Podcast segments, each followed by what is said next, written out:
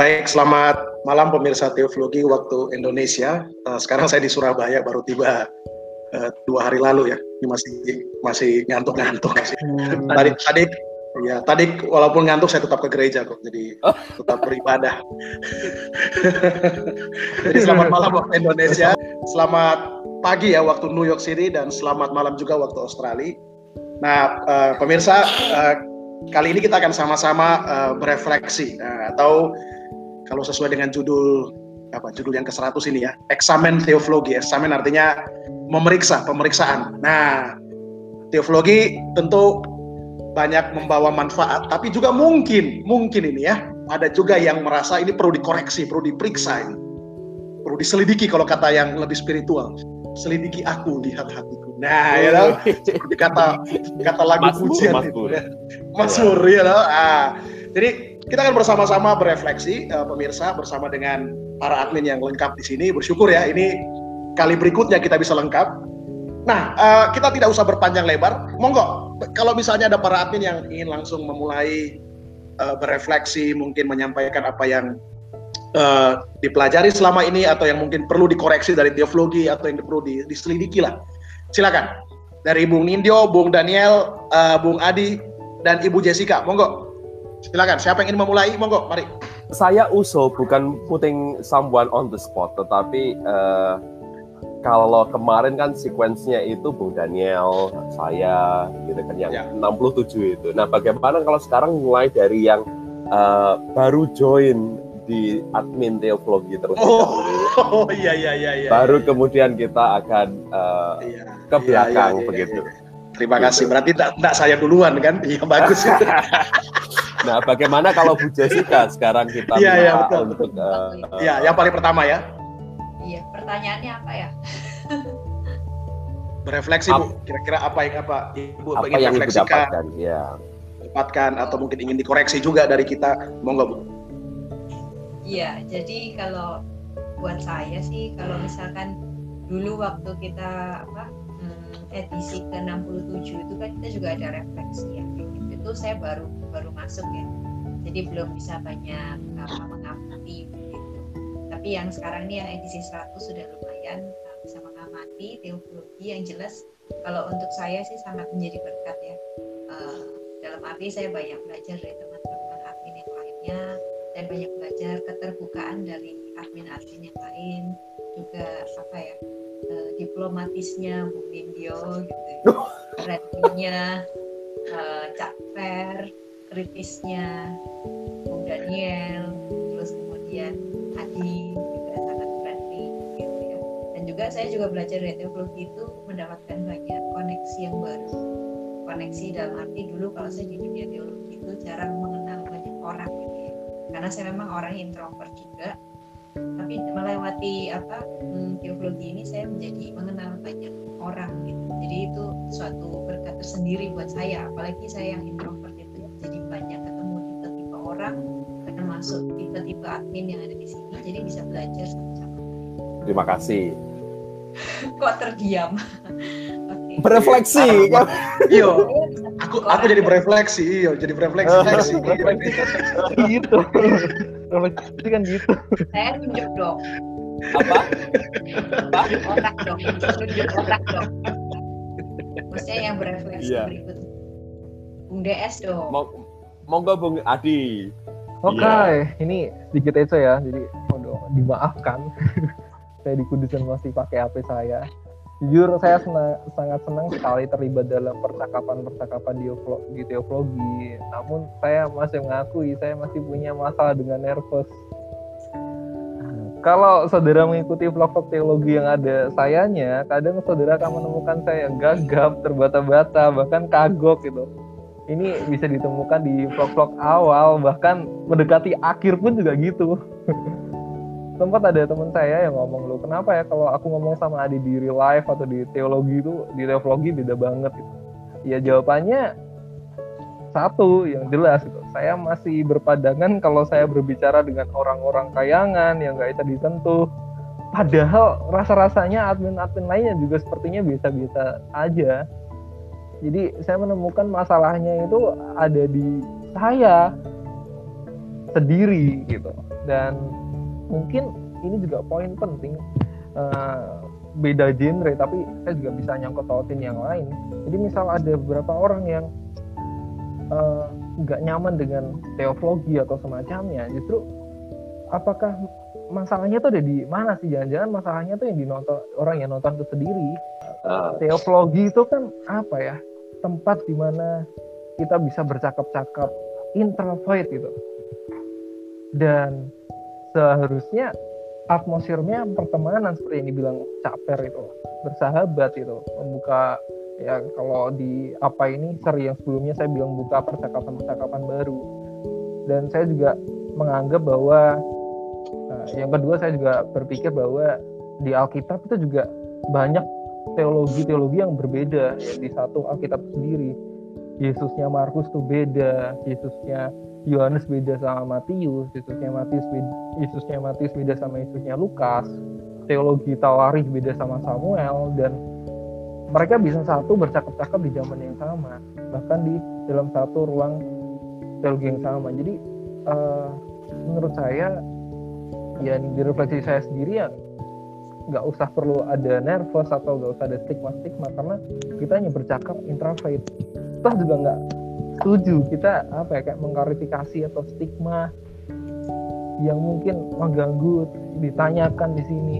Jadi ini sebuah ruang yang bagus bagi saya. Makanya saya saya sangat senang sekali terlibat di teologi ini. Gitu. Wah terima kasih terima kasih Bung Adi. Silakan berarti sekarang Cak Ferdian ya yang pertama apresiasi untuk uh, teman-teman admin ya. Ya jujur kalau nggak salah setelah 67 itu kalau nggak salah saya jarang jarang ngevlog ya karena karena banyak banyak tugas gitu ya banyak tugas banyak keliling apa, dunia. banyak, oh, ngawur ya enggak tugas rek enggak tugas rek main golf main golf. Dari LK ke New York ke Chicago Chicago South Bend Amsterdam terus kemudian Frankfurt dan sekarang Surabaya luar biasa. Transit transito transito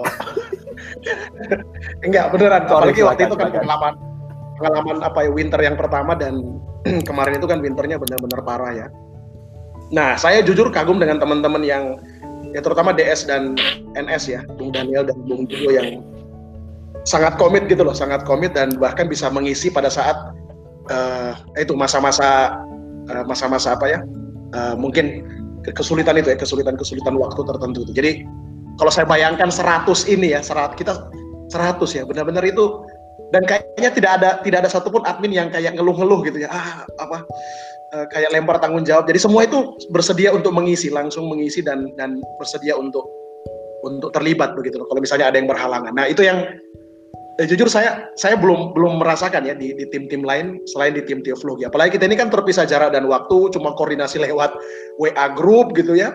Uh, nggak ya kemarin istri saya tanya gitu loh. Beneran istri saya tanya ini kalian sudah pernah ketemu in person nggak semua ini? Belum pernah. Masa saya cuma pernah ketemu in person dengan Daniel dengan dengan Nindyo. Tapi itu pun waktu sudah lama kan maksudnya nggak pernah ketemu in person lagi gitu. Saya belum pernah ketemu dengan uh, Bu Jessica belum pernah ketemu dengan Bung Adi tapi kok rasa sehati gitu ya? Maksudnya uh, bisa connect gitu loh bisa bisa nyambung dan bisa saling mengisi gitu. Nah itu yang Nah itu mungkin karena apa? Saat roh Allah bekerja gitu ya kita bersama-sama lah ya bersama-sama. iya benar saya. Dan ya ada lagu juga. Mereka tahu kita Kristen mereka karena kasih gitu kan. Iya karena kasih betul. Saya kasih betul Pak. Dan kita kita tidak pernah kan saling bertanya kamu tuh teologinya apa, backgroundnya apa, itu itu saya kagum sekali dengan teman-teman teologi tim-tim apa tim teologi gitu. Semua bisa bisa saling memahami, bisa saling mengisi satu dengan yang lain. Jadi 100 ini benar-benar kalau saya lihat uh, karya Tuhan yang hadir dalam kebersediaan semua tim teologi untuk untuk suffer ya, untuk menderita uh, demi demi uh, halayak pemirsa dan orang-orang yang mau belajar teologi begitu. Yang kedua, saya juga mengapresiasi uh, ini uh, apa pemirsa begitu ya uh, saya nggak tahu tapi saya kan teman-teman uh, sudah sudah paham juga dan sudah sering mendengar. Saya misalnya contoh sebelum waktu dari Amsterdam itu waktu mau berangkat saya kebetulan uh, chatting dengan satu uh, mantan mahasiswa saya begitu ya. Yang ternyata dia itu selalu nunggu begitu. Nunggu untuk siaran live uh, teologi begitu. Waduh saya saya kaget gitu Uh, saya, sampai saya minta maaf juga gitu karena kan kita sering kadang-kadang ngolor karena alasan teknis ya. Misalnya Internet. gangguan jaringan lah ada yang RAM-nya kurang lah. Ada,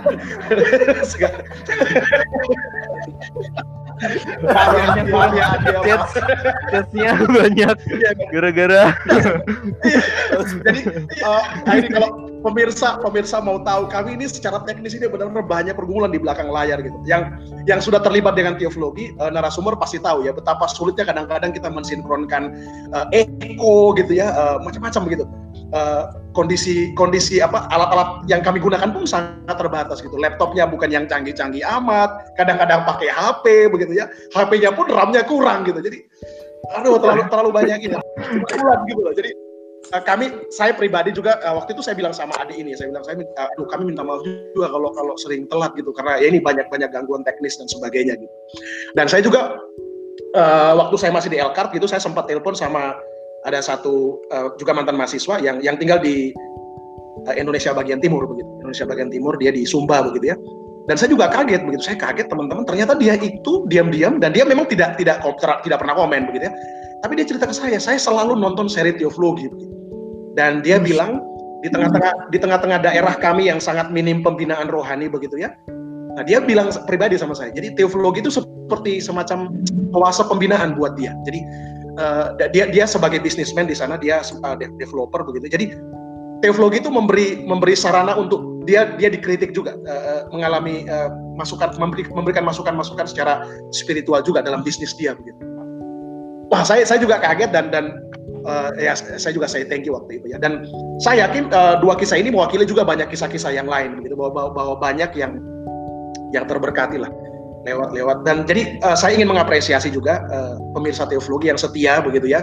Mohon maaf kalau kadang-kadang terlambat dan mohon maaf kalau ada putus-putus ya karena itu itulah gangguan-gangguan uh, teknis yang juga kami hadapi. Siapa tahu ya, siapa tahu ada yang ingin mendonasi RAM begitu ya supaya lebih baik ya supaya atau mendonasi HP, mendonasi komputer juga mendonasi HP, iya betul betul betul. Jadi itu butuh banget itu. Betul. Betul betul betul. Jadi itu dulu dari saya, Bung. Itu dulu dari saya. Oh, terima kasih. Terima kasih, Bung Brian. Um, saya tertarik dengan uh, apa yang dikatakan Bung Bernian tadi bahwa jangkauan teologi ini lebih daripada yang kita pikirkan. Yang kita pikirkan yang dulu um, namanya mahasiswa teologi atau pengguna teologi, tetapi juga sekarang ini malah justru menjangkau jauh lebih luas lagi orang-orang yang tidak di training secara khusus uh, bidang teologi. Nah, saya juga teringat ini ada dua hal ini yang nanti saya tanyakan. Kalau boleh saya akan mundur dulu sebelum sampai ke di Bung DS ya nanti ya. Uh, Bung Adi, itu kan beberapa hari yang lalu mengabarkan kepada kita ada seorang yang memang malah bukan uh, pendeta, bukan teolog, itu juga menyaksikan uh, teologi uh, sudah sejak awal begitu. Nah, mungkin Bung Adi boleh sharing uh, apa yang terjadi mungkin tanpa membicarakan siapa beliau begitu namanya, tetapi apa yang terjadi di sana begitu. Itu yang pertama. Yang kedua, saya teringat dengan postingan Bujas kalau saya boleh mengutip ini Bujas. Bujas menulis pada Senin yang lalu uh, memposting sharing apa yang beliau tulis dua tahun yang lalu. Jadi semacam ada prophesy di sini, gitu kan? Ada semacam nubuat di sini. Suara kenabian ya. Iya. Saya saya saya baca dulu ya. Uh, beliau Senin yang lalu menulis begini, two years ago I dreamed for a community to share my ideas. Now I have theology. I have God, I ha I thank God for you guys. Begitu kan kita kepada kita kita. Tapi dua tahun yang lalu beliau menulis begini, hmm, pengen memulai sebuah komunitas belajar Kristen, organik, non-institutional church, terdiri dari 10-15 orang kegiatan, diskusi, bedah buku, bedah doktrin, bedah Alkitab, uh, bedah film, integrasi ilmu-ilmu meditasi Kristen. Kira-kira siapa yang mau gabung? No leader, no tithing, no politics, no but just for learning about Christianity. It's gonna be fun, right? Nah, ketika Bu Jess melihat kilas balik apa yang ditulis yang dua tahun yang lalu dan sekarang ada teologi, uh, tanpa pressure nih apa adanya uh, mungkin ya kekurangan kelebihan silahkan diungkapkan nah bagaimana uh, saudara Jessica ini melihatnya. Nah tetapi saya akan ke Bung Adi dulu nih yang ramnya kurang.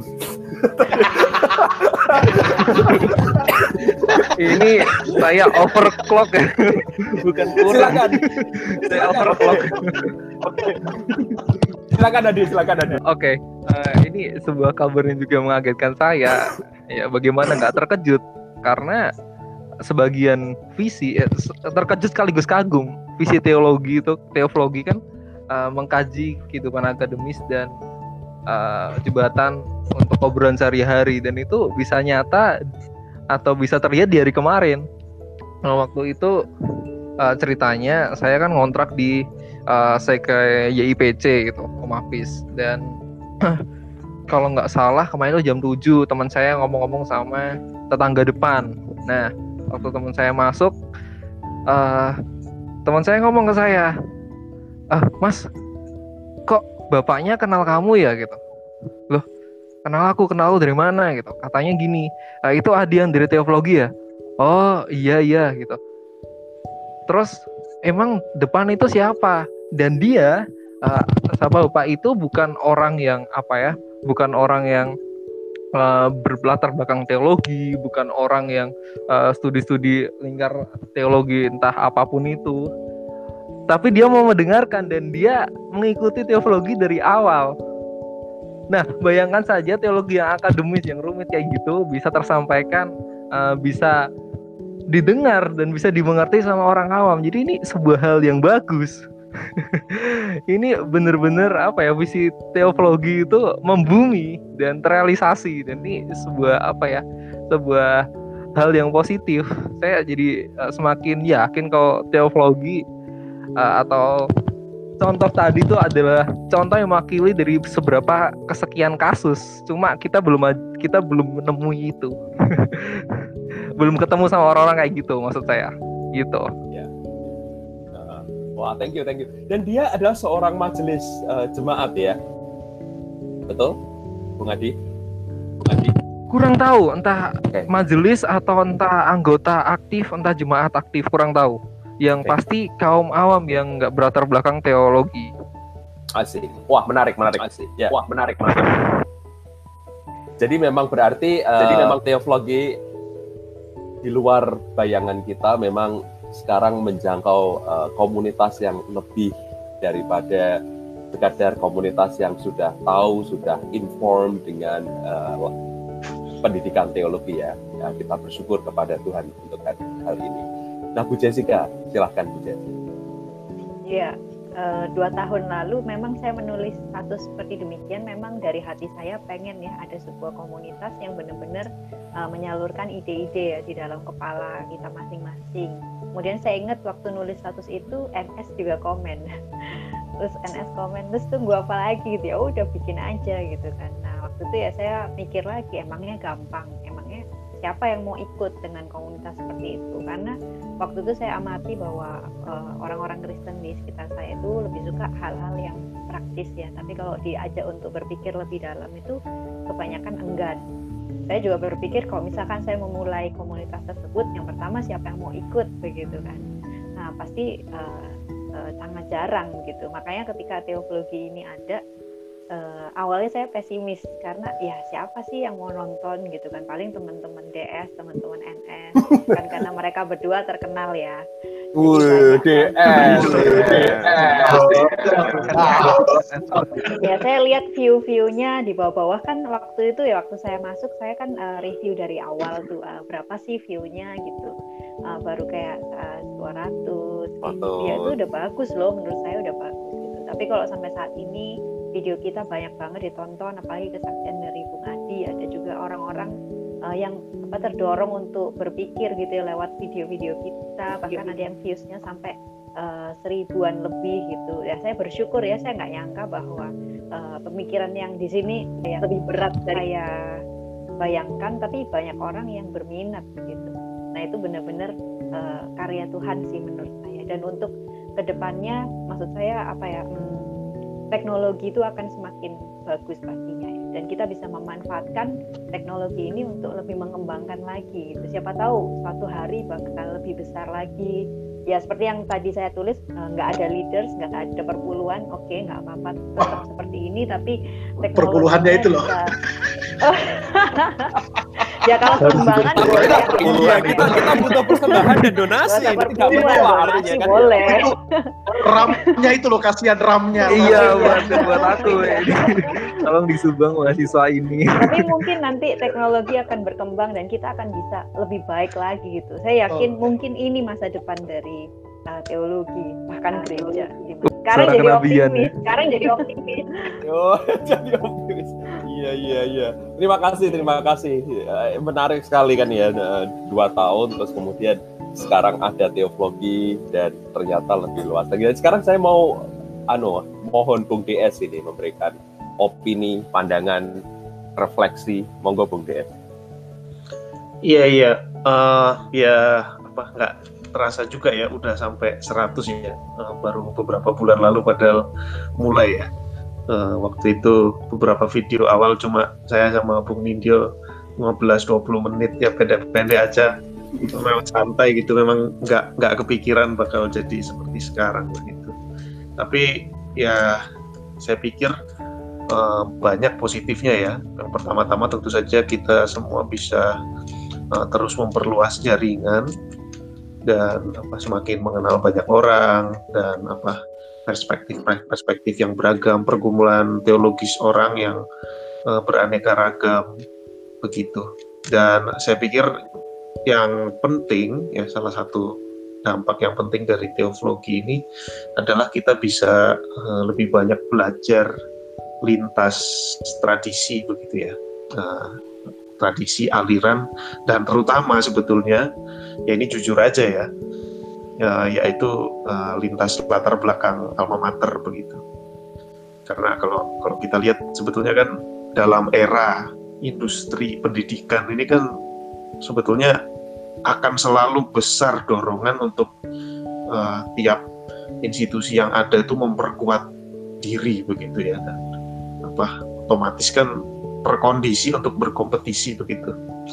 Nah, tapi apa namanya teologi ini memberikan jembatan bagi kita khususnya bagi mahasiswa-mahasiswa teologi untuk untuk bisa melihat pergumulan dan perkembangan teologis yang terjadi atau berkembang di di garis lain gitu dari yang biasa ditemuinya sehari-hari.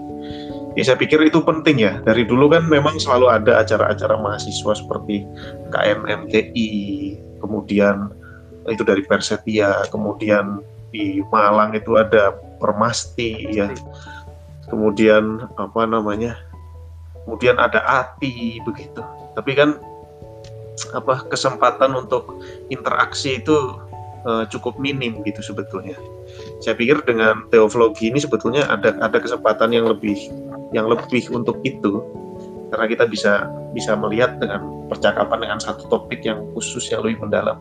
Seperti kemarin waktu bahas apa Allah dan waktu itu dari uh, satu alumni STTRI gitu. Kalau kayak saya kan nggak nggak kepikiran apa ini gitu kan.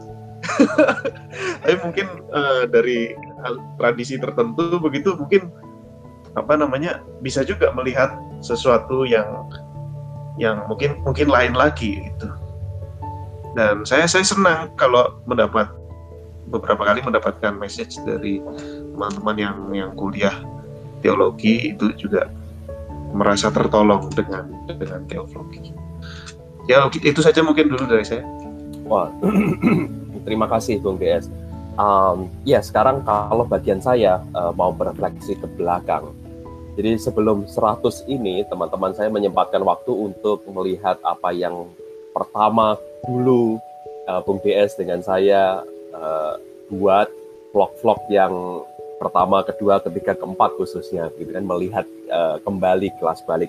Dan yang hal yang pertama-tama yang saya mau garis bawahi di sini teman-teman, saya harus mengakui bahwa teologi nggak konsisten. Entah itu kesalahan atau itu kelebihan. Tidak konsistennya begini, kita dulu berjanji bahwa vlog-vlog kita hanya akan berdurasi 15 sampai 20 menit. Betul ya Bung DS ya? Iya. Tapi kita tidak bisa keep itu, kita tidak bisa uh, uh, uh, kalau nggak salah Apa? naik 30 itu naik, naik 30 Nah, terus sekarang kemudian naik naik 30, kemudian naik 40 dan bahkan ada topik-topik yang bisa lebih daripada satu jam begitu. Jadi di sini eh, saya harus mengakui sendiri teologi tidak konsisten dalam hal ini. Nah, jikalau hal ini dianggap sebagai sebuah kekurangan, maka eh, saya pribadi memohon maaf karena harus diakui ketika live seperti ini, waktu itu seperti terbang ya tidak terasa lagi ketika bercakap-cakap dan juga tidak sedikit dari narasumber yang bahkan sudah lebih dari satu jam atau hampir satu jam kita mau potong kita mau putus begitu kan mengata mereka mengatakan nah ini yang nggak saya tidak suka. Gitu. loh kok sudah selesai ya? Gitu kan. Seolah-olah memang percakapan itu saking asiknya. Itu satu hal. Jadi uh, kami mohon maaf jikalau hal ini dianggap sebagai sebuah kekurangan. Tetapi yang kedua, saya juga mau highlight bahwa ada hal yang lebih daripada yang kita bayangkan di teologi ini karena uh, mendekati 100 edisi 100 ini kita memulai hal yang baru yaitu kita sudah menjangkau FM, Anchor dan juga Spotify sehingga vlog-vlog kita sudah di format ulang menjadi podcast. Sehingga rekan-rekan yang sedang dalam perjalanan, sedang uh, nongkrong, sedang santai-santai, tidak harus melototin Monitor. YouTube gitu kan, monitor yang memang membutuhkan bukan hanya RAM tetapi juga internet yang baik. Nah, sekarang bisa mengaksesnya dengan mungkin lebih murah uh, dan jaringan apa namanya koneksi itu lebih lebih uh, tidak tidak menyita plan begitu ya apa pun istilahnya. Nah, tetapi itulah yang kita kita sudah dapatkan sekarang ini teman-teman dan ini beyond dari yang saya sendiri bayangkan pada waktu uh, saya dan Bung DS memulai uh, teoflogi. Tetapi sama seperti Bung Perdian juga saya mau meng-highlight dan berterima kasih kepada rekan-rekan uh, admin teoflogi karena saya melihat juga bukan hanya kita bersedia untuk saling mengisi tanggap untuk menolong satu dengan yang lain tetapi juga komitmen untuk melakukan bagiannya masing-masing. Saling membantu kita itu tercermin juga kesediaan rekan-rekan dan saya sangat bersyukur akan hal ini. Ketika teman-teman itu dengan tanggap, dengan tangkas mengerjakan apa yang kita mintakan kepada teman-teman. Nah, saya nggak tahu apakah apakah uh, itu sebuah tugas yang daunting, yang menakutkan oleh teman-teman, tetapi saya melihat percakapan kita itu di WA group misalnya itu kok tetap menyenangkan gitu kan, tetap tetap penuh semangat. Nah, uh, saya bersyukur untuk hal itu. Nah, itu saja yang saya highlight terlebih dahulu. Saya kembalikan kepada Bung Ferdian. Ya, oke. Okay. Jadi kita uh, barusan kita mengeksamen ya, mengeksamen apa yang uh, selama ini sampai edisi ke-100 uh, kesan-kesan kita termasuk mungkin ada hal-hal yang mungkin bisa kita jadikan pelajaran ya. Nah, mungkin sekarang yang bagian kedua ini kita mau melihat ke depan. Kira-kira uh, apa yang teman-teman bayangkan dengan ke depan? Kira-kira apa yang terpikirkan begitu? Kalau atau kalau kalau bisa saya mem, ingin memulai ya. Saya ingat uh, Ibu Jessica sempat sempat uh, mencetuskan ide soal apa soal translating, translating. Uh, bagaimana kalau uh, teoflogi ini bukan cuma sekedar dalam bahasa Indonesia tapi juga ada dalam bahasa Inggris begitu. Nah, ini ini menarik apa yang Ibu Jessica sampaikan. Dan Ibu Jessica ini seperti, memang benar-benar seperti nabiah di, di kelompok kita ini ya. Waduh. karena karena begini, karena begini karena begini sebenarnya memang uh, ini ini fakta ya ini fakta. Teman-teman saya di AMBS misalnya itu teman-teman saya di AMBS itu sudah beberapa orang itu yang yang yang nanya gitu ke saya Ferdian kenapa nggak ada edisi uh, bahasa Inggris? Kenapa nggak ada subtitle? Jadi mereka itu tanya karena mereka lihat topik-topik itu kok menarik begitu. Dan dan seperti yang yang juga pemirsa di Indonesia mereka itu bilang ini jangan-jangan bisa jadi ide, ide paper gitu. Jangan-jangan bisa jadi ide paper saya gitu uh, roommate saya misalnya uh, dari Ethiopia itu selalu nanya Ferdian bisa nggak ada bahasa Inggrisnya? Supaya saya bisa belajar juga gitu. Nah eh, yang terakhir itu kalau nggak salah uh, ada satu teman saya dari dari Chile ya. Dia sampai komen kan di dia kok kasih komen kan itu Ferdian ada nggak yang bahasa Inggris? Nah itu sudah sudah clear itu. Nah, apakah ini akan menjadi proyek teologi ke depan, gitu ya? Uh, ini mungkin mungkin ya, ini jadi salah satu bayangan kita ke depan mungkin, karena ini sudah jadi semacam semacam tren juga ya, karena kita mau tidak mau kan juga bergaul dengan dunia global, bukan cuma karena lewat internet. Nah, itu itu mungkin salah satu yang ingin saya mulai. Mungkin teman-teman monggo, monggo teman-teman, kalau ada yang ingin memaparkan mungkin kira kira-kira ke depan apa bayangan teman-teman tentang teologi, monggo. Saya uh, tunggu-sungguh memohon juga berarti dukungan dari uh, para pemirsa, para penikmat teologi ini supaya mendoakan begitu kan supaya ada jalan untuk sampai ke sana. Kita belum tahu seperti apa uh, uh, formatnya, tetapi betul yang dikatakan oleh Bung Ferdian bahwa dunia ini semakin uh, mengglobal dan itu berarti menjadi sebuah desa global. Uh, upaya untuk uh, menjangkau yang lain itu juga belahan dunia yang lain itu juga sangat-sangat krusial sekarang ini dan kita mohon doanya uh, supaya juga ada teknologi yang bisa menolong mungkin auto translate translation gitu sehingga uh, di sini itu bisa langsung bisa langsung uh, di, di uh, auto translate begitu. Nah kita nggak tahu uh, hal itu, tetapi juga kerinduan kita seperti tadi juga bahwa teologi itu juga perlu menjangkau dunia. Maka semoga juga ada teolog-teolog uh, dari mancanegara yang kita temui misalnya. Terus kemudian kita bisa ajak uh, ngevlog bareng kita dan kita bisa sajikan kepada pemirsa di Indonesia. Dan sekali lagi tujuan kita bukan memberikan jawab satu kedua sama seperti uh, vlog-vlog yang lain kita tidak kemudian mengagungkan meninggikan melihat dengan uh, lebih tinggi teolog-teolog uh, barat. Tetapi paling tidak justru bagaimana kita engage dengan apa yang mereka katakan. Nah, engagement itu berarti kita berani menempatkan diri kita sebagai rekan dialog. Bukan pembelajar, bukan murid, tetapi rekan dialog uh, mereka. Nah, begitu. Ya, mohon doanya dari para pemirsa dan juga para penyimak teologi mungkin Bu Jessica ini yang lagi yang kemarin juga mencetuskan ide soal uh, apa translation itu Bu. Monggo Bu. Ya, kalau saya memang yang pertama alasan dari Cak Fer untuk mengglobal gitu ya. Tapi yang kedua saya melihat mungkin ada juga yang tunarungu ya. teman hmm. Teman-teman kita pengen mendengar tapi kan nggak bisa gitu ya. Jadi uh, kalau misalkan ada subtitle tuh sangat baik sekali.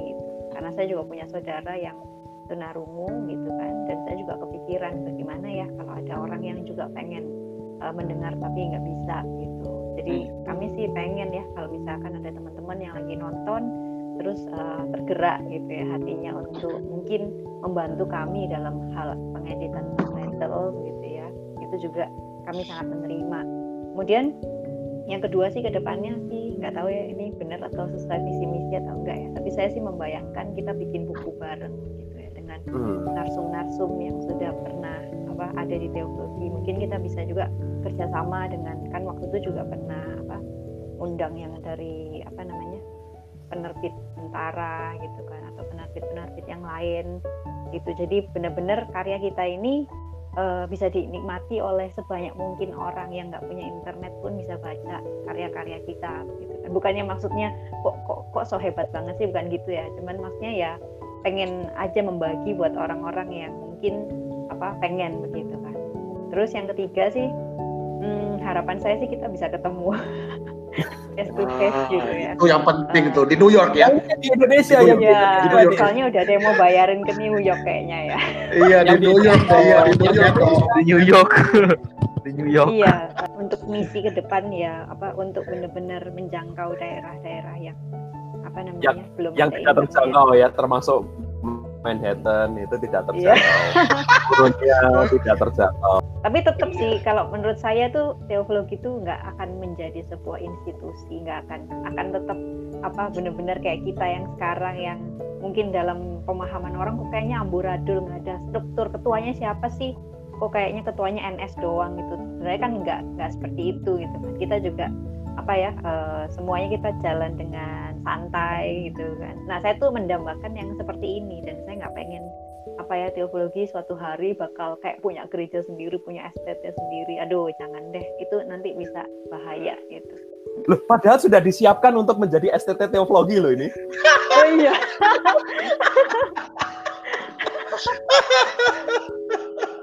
Wes banyak yang nanya ya. Administrasi wae wes. Aku administrasi. Sorry, saya saya potong sebentar. Ini dua menit yang lalu ada uh, uh, yang masuk ini.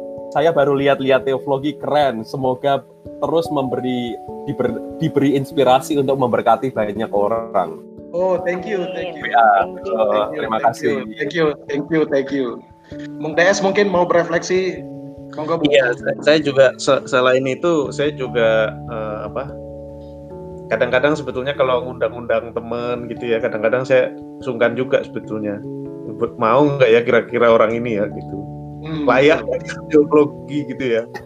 iya, tapi tapi ya nggak nyangka juga beberapa kali itu malah eh, teman-teman uh, itu malah justru senang gitu justru senang kemudian kita bisa lihat videonya justru antusias gitu. Antusias. Saya kan, saya kan kadang nggak enak tuh kan mau nggak dibayar terus kita belajar banyak-banyak baca buku berjam-jam. Terus tahu-tahu ilmunya di dikasih gitu kan. Iya nggak enak. Kayaknya apa? Gitu. Tapi eh ternyata apa namanya eh, teman-teman uh, senang juga gitu ya. Saya pikir kita kan juga nggak nggak dapat untung apa-apa gitu ya dari ya. Dari sini jadi jadi ya itu memang kita saling berbagi aja. Tapi ya saya saya bersyukur dan uh, khususnya teman-teman saya yang banyak apresiasi itu selain yang Kristen juga yang Islam gitu ya. Nah, yang Islam itu justru juga banyak yang mengapresiasi dan senang gitu. Katanya diajak ngobrol aja udah seneng katanya. Itu hmm.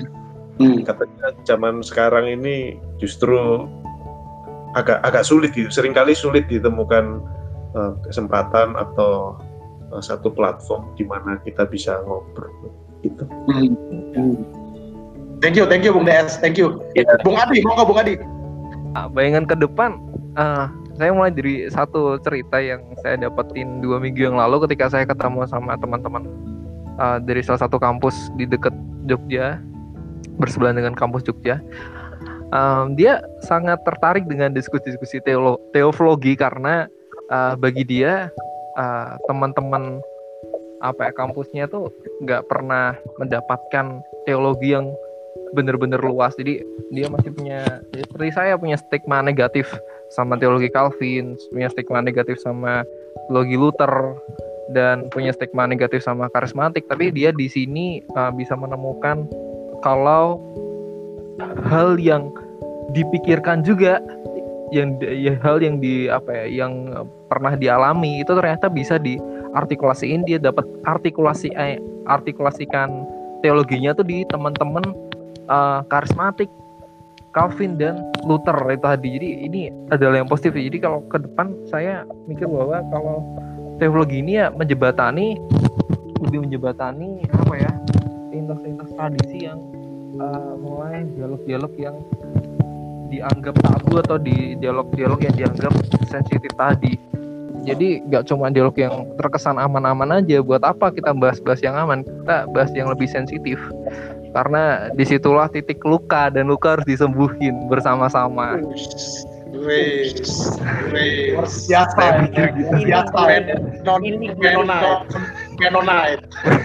Rekonsiliasi ya.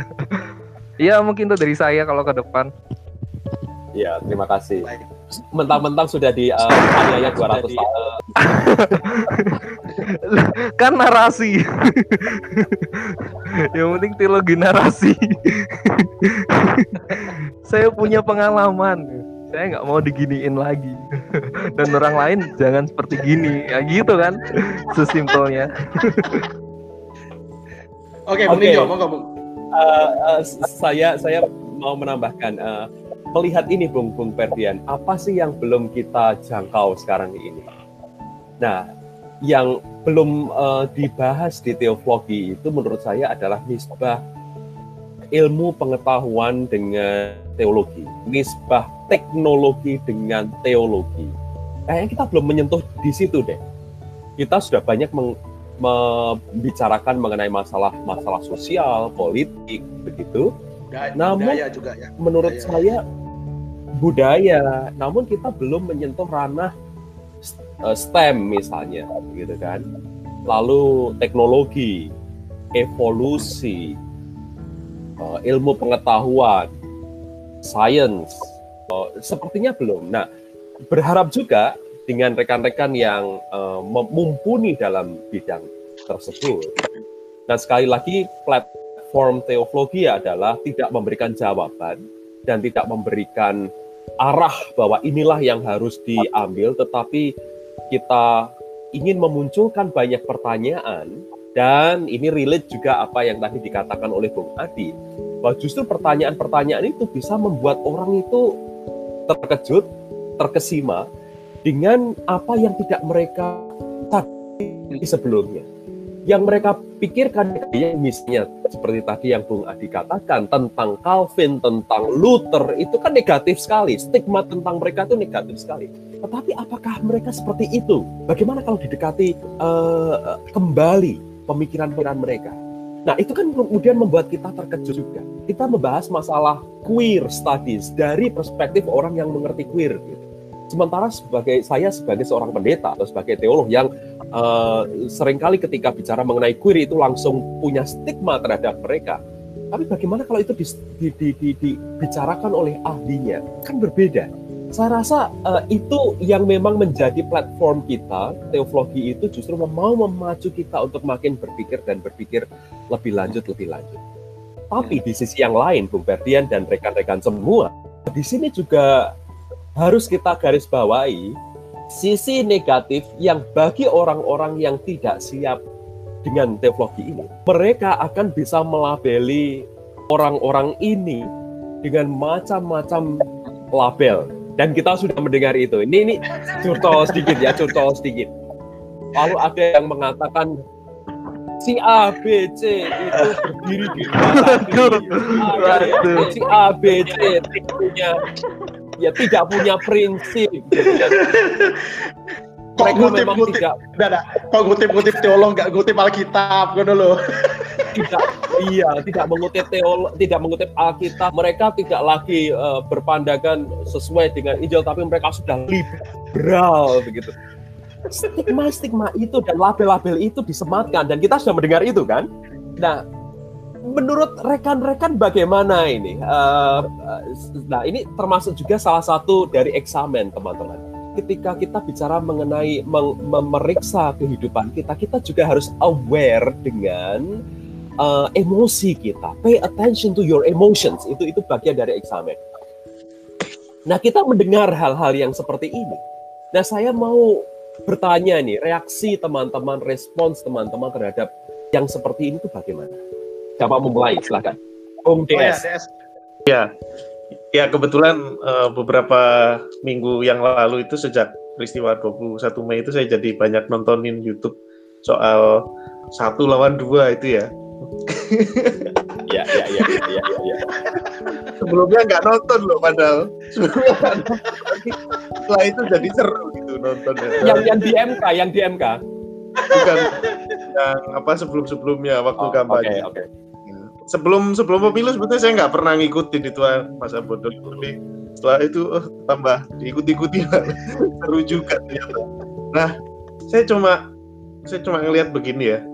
Sekarang kan zaman informasi ya nggak ada nggak ada yang rahasia. Sebetulnya orang mau nyari apa aja juga juga uh, gampang begitu. Saya tadi apa saya tadi khotbah uh, tadi tadi siang kebetulan saya khotbah terus saya menyebut satu peristiwa sejarah gitu dan saya langsung melihat jemaat itu langsung buka HP terus setelah uh, selesai itu mereka lihat mereka bilang mereka ngecek itu langsung di, di Google. Jadi jadi mudah sekali mendapatkan informasi jadi saya pikir uh, apa kalau kita lihat di televisi juga ya itu hampir nggak pernah lagi kita temukan satu acara di mana narasumbernya itu tunggal gitu ya kalau ada Rocky Gerung, nanti ada Budiman Sujatmiko.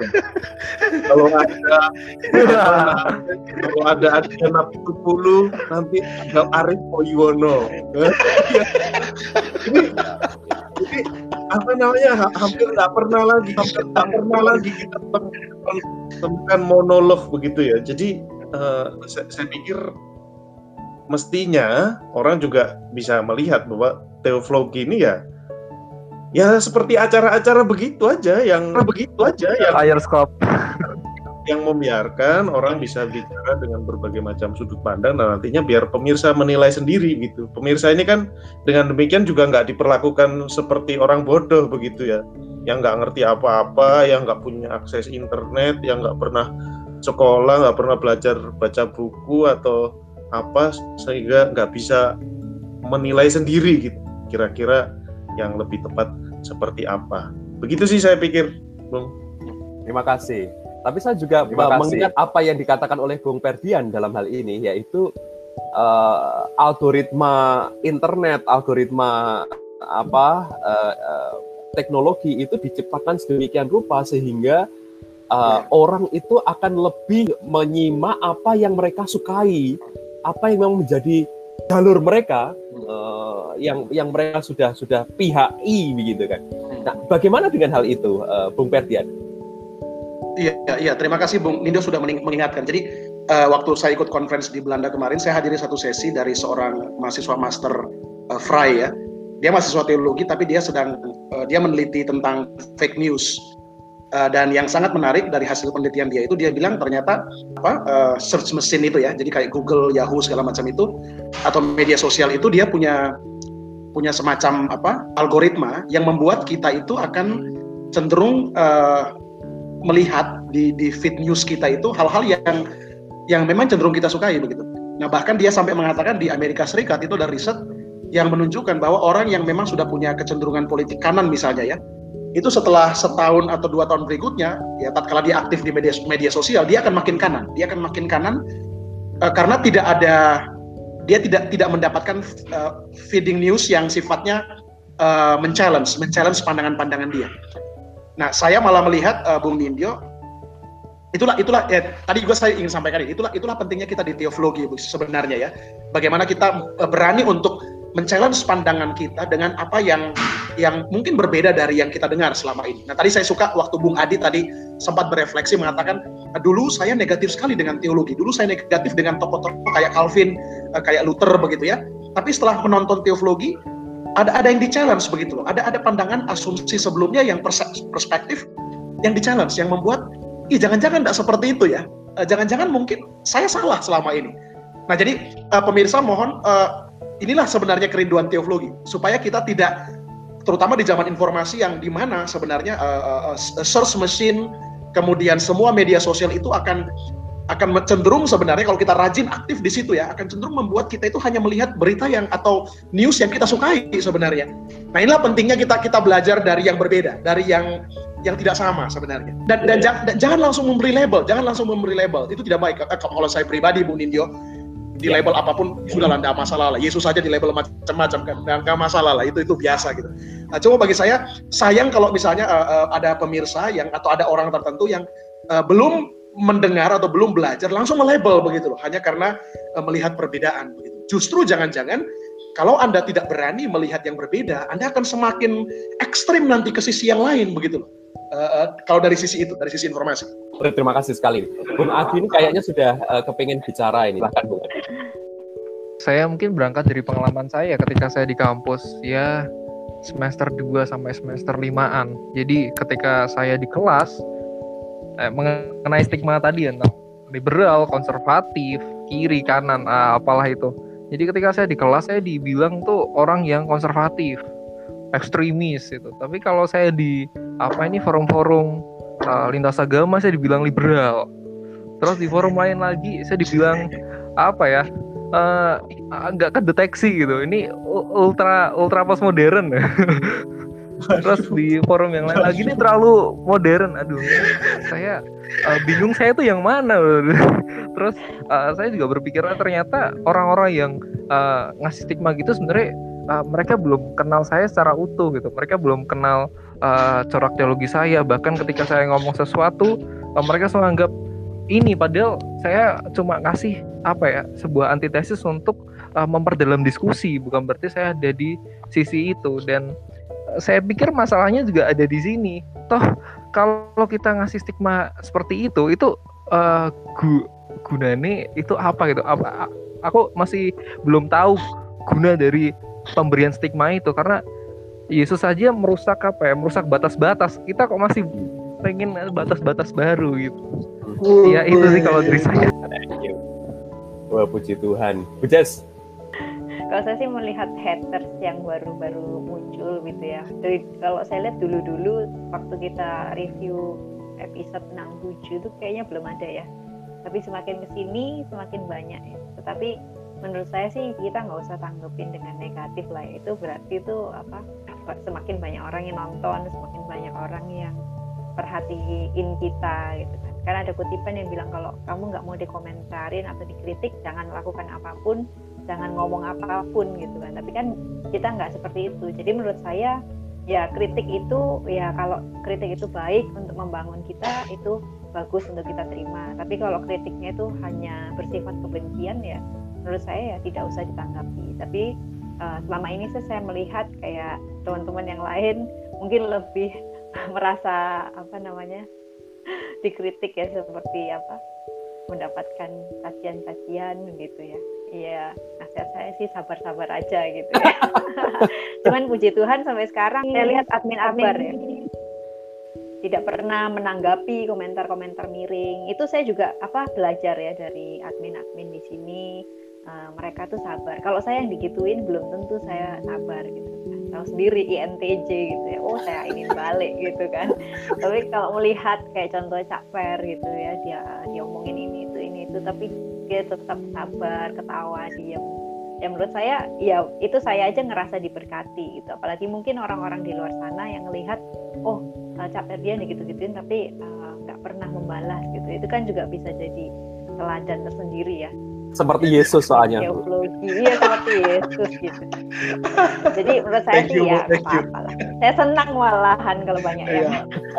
ya apa yang dikatakan oleh Bung DS tadi teman-teman gitu. Kita melihat realitas uh, bahwa kemajuan teknologi, kemajuan informasi itu juga uh, mengindikasikan bahwa kita hidup dalam atau di tengah-tengah orang-orang yang memang masih sifatnya dualistik kamu milih ini atau kamu milih itu. Lalu kalau kamu ada di ini dan itu, berarti kamu berada di dua kaki. Ya, hmm. kamu menantapkan dua kaki. Kamu tidak berprinsip. Kamu orang padahal yang kita tidak. Punya, padahal kita punya dua kaki sebenarnya ya. iya, gitu. Dan bahkan kita juga punya tangan, kenapa tidak gitu kan? Kita kita juga tangan kita jadi bisa empat gitu kan. Gayang, gayang. Jalan, harus harus berjalan, kita merangkak gitu kan. Nah, artinya apa? Sekali lagi, dalam posisi dualistik yang seperti ini, orang bukan hanya bisa memilih ini atau itu, tetapi orang selalu melihat oh, orang yang aku ajak ini, orang aku ajak ngomong ini nih lawanku atau kawanku. Dengan begitu, aku bisa mengeksklud mereka atau aku bisa menginclude mereka. Aku akan uh, meminggirkan mereka atau ya karena dia kawanku maka aku nyaman dengan dia. Tapi di dalam teologi, apa yang saya refleksikan kembali, rekan-rekan, kita tidak hanya dan kita tidak mau uh, dimasukkan ke dalam dua dualistik itu. Makanya kita juga tidak tidak ngomong mengenai masalah liberal, konservatif, uh, evangelikal, ekumenikal, nggak begitu kan?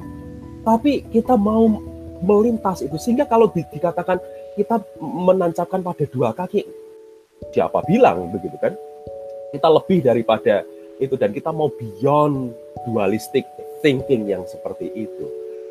Tetapi apa tujuannya? Seperti tadi juga yang dikatakan oleh Bung DS saya menggarisbawahi bahwa pemirsa penyimak teologi ini tidak diperlakukan seperti uh, seorang yang yang masih harus dijejali dengan ini loh yang harus kamu pegang. Ah, kamu heretik, pilih macam-macam. Tetapi coba perhatikan uh, bahwa kita mau berdialog, engage dengan yang sama sekali berbeda dengan kita, juga dengan respect. Dan kita menun menimbulkan pertanyaan-pertanyaan juga sebagai refleksi diri kita, gitu kan? Dan saya yakin rekan-rekan admin, kalau saya mengikuti jejak-jejak kita selama 100 edisi ini, saya sangat respect dengan Anda-Anda semua karena Anda ketika mengungkapkan pertanyaan kepada narasumber yang secara teologi atau secara tradisi sama sekali berbeda, Anda-Anda semua menunjukkan respect terhadap mereka. Dan itu luar biasa bagi, bagi saya, teman-teman. Ah, itu dulu yang yang saya mau sampaikan. Bung Ferdian? Ini bagaimana waktu ini kita sudah satu jam lewat lagi, tidak konsisten lagi. Oh, iya, iya. Oke. kita kan di sini atau atau masih ada atau masih ada yang mau komen mungkin? Oh ada ada ada. Jadi pernah kita buat apa yang namanya buat uh, key and answer tapi pembahasan topik yang ingin banget dibahas sama penonton devlogi tapi kita juga belum sempat untuk membahas oh, itu. iya. mungkin bisa dibahas oh, iya. juga sih. Yang rekapannya sampai 32 tuh. loh 32 topik. Termasuk gitu, juga kalau nggak salah beberapa topik yang sebenarnya pemirsa minta untuk dilanjutkan ya. Misalnya seri 2 seri berikutnya begitu. Oh, dari iya. narasumber. Dari oh, narasumber iya. masalah hmm, hmm, hmm, bagian ya saya pikir uh, ini diskusi yang menarik ya. Uh, kita berefleksi dengan cukup baik dan uh, ya mudah-mudahan lah harapan-harapan kita ke depan bisa bisa terrealisasi dan sekali lagi uh, teologi tidak akan ada tanpa tanpa pemirsa begitu ya. Jadi sebenarnya kalau kita ada sampai sekarang ini bukan karena kita gitu ya. Kalau kata rohaninya kan bukan karena kuat dan gagah kita gitu ya. Wih. Tapi karena kalau kutip Bu Jessica karena Tuhan dan karena pemirsa. Kira-kira hmm. begitu. Nah, anugerah. Jadi terima kasih karena anugerah anugerah demi anugerah. anugerah demi iya. Iya. Iya. Dan uh, moga-moga lah kalau misalnya uh, pemirsa teologi misalnya ada ide atau ada masukan-masukan uh, yang lain, monggo silakan kontak uh, kami ya gitu ya atau mungkin ada tadi Ibu Jessica sudah menyampaikan tadi misalnya kebutuhan akan apa translator, subtitle, monggo kalau misalnya ada yang uh, ingin uh, involve begitu ya, kami sangat welcoming. Jadi silakan uh, tidak tidak ada struktur, tidak ada gaji gitu ya, tidak ada ram kurang gitu. Tapi kami menerima donasi. Ada itu. Tapi kami iya menerima donasi. Thank you rekan-rekan admin dan Uh, thank you pemirsa. Kita akan sambung lagi ke edisi 101 ya. Oke, okay, jadi kita cukupkan sampai di sini. Kita cukup selamat yang ke 100. Selamat ini. Mohon maaf lahir batin kalau ada yang salah. oh. Cheers. Wah. Ya, kopi. kopi. Oke. Oke, okay, sampai jumpa teman-teman. Sampai jumpa pemirsa.